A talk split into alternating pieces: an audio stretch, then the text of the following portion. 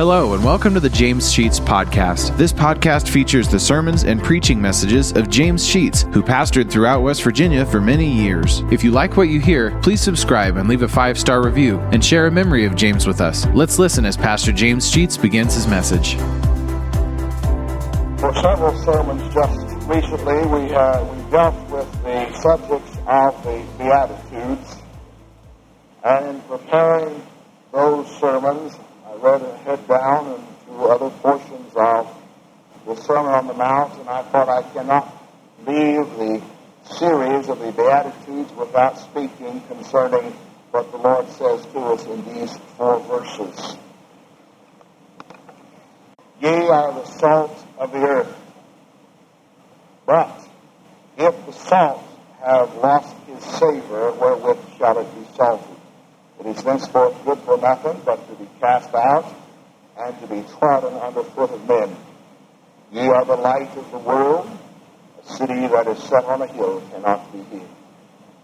Neither do men light a candle and put it under a bushel, but on a candlestick, and it giveth light unto all that are in the house. Let your light so shine before men that they may see your good works and glorify your Father which is in heaven. Let us pray. Our Father, we're in your house this morning as your children to worship, and we pray to serve you. We ask that you would open all of our hearts and all of our minds, that we would hear your word in a very personal way. If there is a person here this morning that is not a Christian, may there be something said or done that will turn their heart to thee. If there is a person here this morning with burdens and troubles in their personal lives, we pray that you would speak to them. Are those, our Father, who are out of fellowship with Thee in any way. With the same Spirit also speak. And even though some of us are strangers to each other, yet we are your children and we are in a common fellowship here to serve and to, to praise your name. Bind us together in the power of thy Spirit for this very purpose. In Jesus' name we pray. Amen. I'm titling the message this morning Christian Influence. Christian Influence. And I think if you think quickly over the verses that I've read, Jesus telling us that we're the salt of the earth, we're the light of the world, you can quickly see that the word Christian influence certainly applies to our lives. For it is, I believe, the function of every believer to be an influence for Jesus Christ in the lives of every person with whom we come in contact. I think there's no question but that is the utmost and primary purpose of the Christian is to influence others for Christ. Those of you who remember Greek mythology from your high school or college days will recall, maybe, one of those myths was that there was a goddess who, wherever she went, she left behind her a blessing. There was another goddess that wherever she went, she left behind her poison and death. But they both influenced. The question that always goes through my mind when I preach a funeral is can I find something in this person's life that I can say to his family and to his friends? In fact and in all truth, this world is a better place for this person having been here. And it is a terrible day when I sometimes come to that point when I honestly, and I don't believe in saying anything dishonest from the pulpit and certainly not in a funeral, but I cannot honestly find anything that I could say that would indicate that this world is a better place for this individual having been here. For sometimes this world is a worse place for this person having been here. And it's a sad testimony when we come to a funeral and, so, and even the family is relieved. Because he's gone. For he did nothing but, like the Greek goddess, leave behind poison and death wherever he went. There would be few, I suppose, who would fall into that category, but certainly there, they are there. But we who are Christians ought to be like the goddess who left behind nothing but blessing and good. And the world would, in fact, be a better place for our having passed through it. Remember how times you think about it? But we influence each other. You cannot help this morning from being influenced by the people of this congregation. I am influenced by you, and you are influenced by me in some way or other. We are what others make of us, the influence that is expended into our lives. So I suppose the bottom line, the bottom thesis that we ought think about this morning is what is the influence of my life upon my family, upon my church, upon the people with whom I work, and upon the population of the community in general. Are they better off for my having passed through their midst? Back in the 1800s, there was a lot of preaching and teaching that we were just about to embark upon the golden age. We had arrived. The world was getting better and better. I can recall in my early years there were a few leftovers of that kind of preaching, but I don't hear it anymore. It is a subject that has died away because we have come to recognize that the world is not getting better. There's something wrong with it. And it's getting worse. It gets simply the prophesying of Jesus he never predicted a better world in this life. He never said that we were going to become more moral, more religious. Never. But it would wax worse and worse. We hear a lot about a virus today called AIDS. It's taking the lives of many thousands of people over the world. The strange thing about this virus is that we have the capability to stamp it out, but we don't want to keep it. But there is a virus much worse than AIDS or any of the others that we might come across.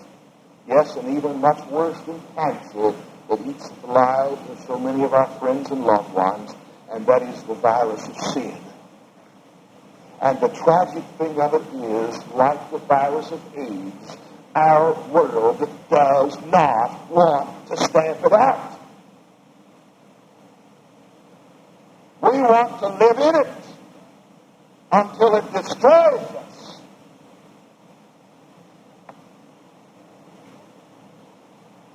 What are we as Christian people doing about it? Philosophers over the years have tried to make this world a better place in which to live. A philosopher by the name of Russell, however, commented this. He said, philosophy has proved to be a washout. If we're going to save the world, it's not going to be through philosophy. Then science comes along, and science has a good idea. It can answer all of the riddles of the past from the creation, which of course it cannot and predict all of the things of the future as to how long the sun's going to last before it burns out, and other such ridiculous predictions. Science has, in fact, given us a better way to live. We all came to church this morning in an automobile. That was certainly much better than coming to church the way our fathers came.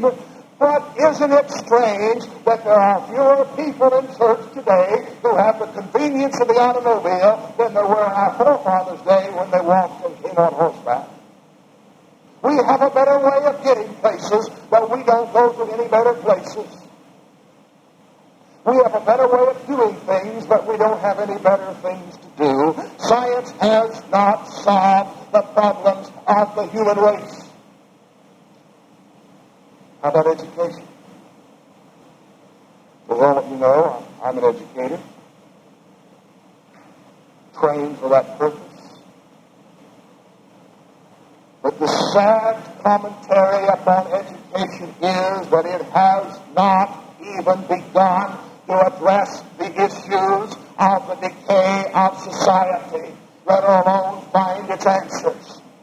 Because they are not found in the history books as much as they are found in the good old book that we call the Bible. And until mankind is willing to listen to God's written word, there is no amount of education or training that's going to bring one to a resolution as to the problems that he faces in his life. They're found in the teachings of the church. But we don't even believe that, members of the church. Christian education ought to be the highest aim that we have in this world. We ought to be clamoring for more knowledge of God's Word. And yet most of us haven't the slightest hint as to what's contained in this book. We don't know its subject because we don't know its author. So the Bible remains a mystery. And the sorrow and the problems of the world continue. And even we, the church, are having little impact, little influence upon society. The philosophers could not do it, science cannot do it, education cannot do it. There's only one thing left, and that is the church. And that's the purpose of Jesus in these words, saying to his people, the church, you, not education, not science, not philosophy, but you, the church, are the salt of the earth. You, the church, are the light of the world. But we don't believe that. We don't believe it. Back in 1959, a survey was taken in the United States to determine how many people go to church. In 1959, the survey said 59% of all people in the United States say they attend church. 15 years later, in 1984, just three years ago, a new survey was taken. This time, only 50% of the people say they go to church. A drop of 9% in church attendance in 15 years. Give it another 15 years, and we're going to be down to nearly 40% of the people who go to church. And give another 15, you can see the rapid progression into eternity when this world of ours is going to be lost because the church does not believe that it's the salt of the earth and the light of the world. And yet this is God's plan. The church is supposed to influence the world. But I would suggest to you that the world has influenced the church. If that were not true, we wouldn't struggle for attendance. Brother Senate would not have to comment upon we're up from last Sunday in our attendance because the attendance would always grow and our churches would be full and we would be concerned about building bigger buildings to hold the numbers. But we're not going to be concerned about that. Because the church has not grasped the fact that it is important in the scheme of things as God has devised them. I'm going to make some of you maybe a little bit unhappy with this statement, but I'm going to make it. I think the reason that we, the church, are not the salt of the earth and the light of the world in the perspective that Jesus Christ wanted us to be is that we have a lost, unsaved, unregenerated membership. Now take that however you want. But listen, when this same 50% who say they belong, or they go to church, are compared with the people who belong to church, we find a higher percentage of church membership. The church membership does not attend its own church. This church membership does not attend this church. Why is it that God's people forsake God's house? Why is it that our churches go begging for attendance and for membership? It's because even those that are a part of the organization have not grasped the truth and the reality that they're supposed to be influencing the world instead of the world influencing them.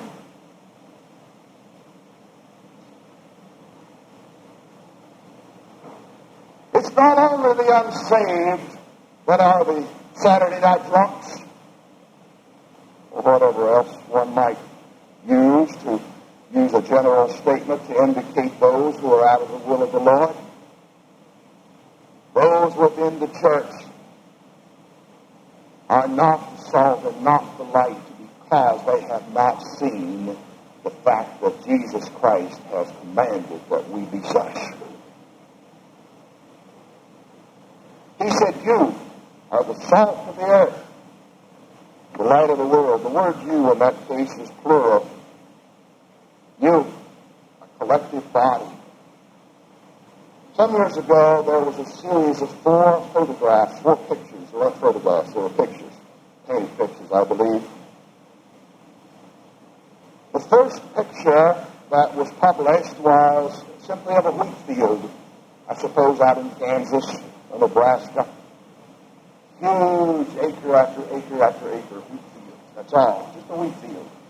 The second picture showed a farmhouse in the middle of the wheat field with a woman standing in the door, very distraught. And the reason that she was distraught was her three-year-old son had wandered away from the house and had gone out into the wheat field. And being a little short guy, he couldn't see home. And he was lost in the wheat field.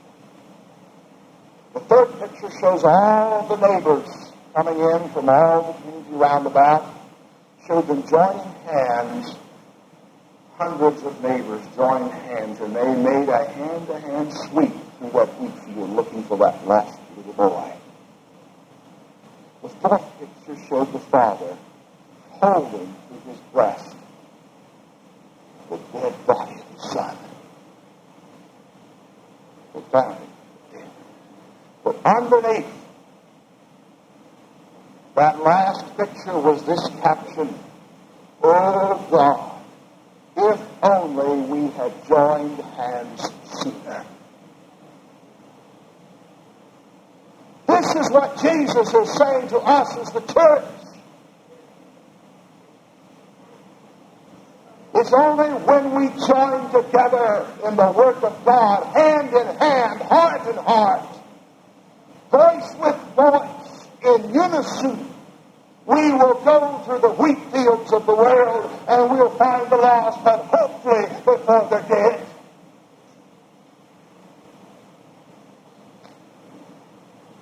There's a hymn that we sing. There's a song comes ringing o'er the restless waves. Send the light, send the light. There are souls to rescue, there are souls to save. Send the light. Listen, I think we could also sing it. There's a call comes ringing on the restless way. Join the hands, join the hands. There are souls to rescue, there are souls to save. Join the hands. We've done that. We'll start being the salt of the earth that influences this world and turns people to the right, as the hymn sings.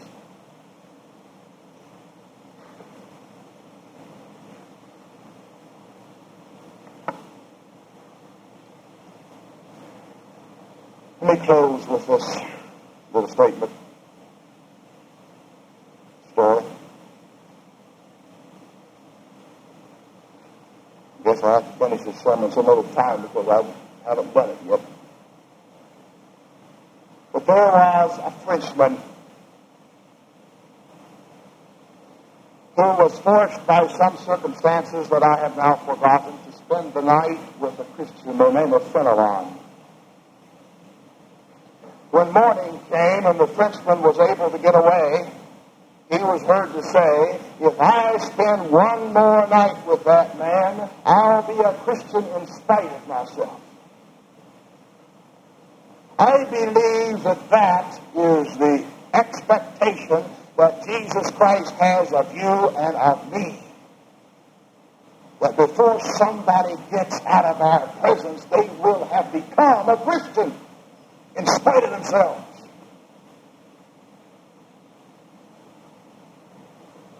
Because that's what he sent us in the world to do. To be the light that shines into the lives of other people, a reflection, if you will, as the moon is to the sun. So we are to Jesus Christ. But people ought to be able to see his reflection in our face, in our life, in our testimony. Does Jesus see, or does the world see Jesus in us? There's a hymn that says, Let the beauty of Jesus be seen in me. Does the world see it? Are we the salt of the earth?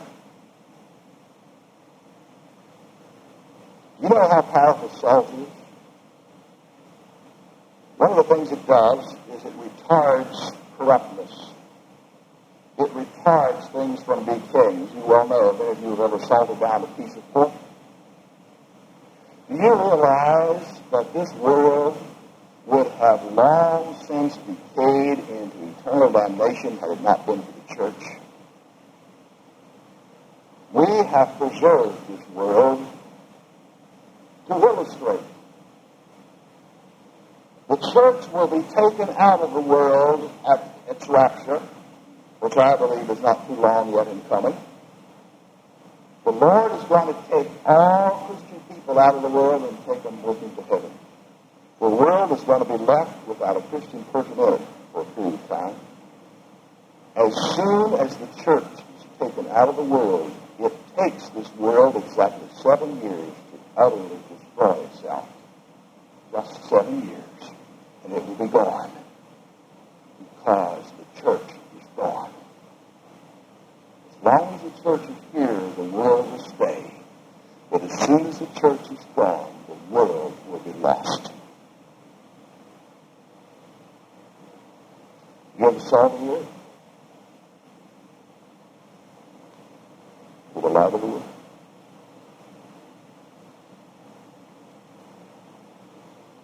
Where you go, you leave behind you goodness, blessing, or do you leave behind poison and death? We, the church, must draw people to Jesus Christ because we leave behind goodness.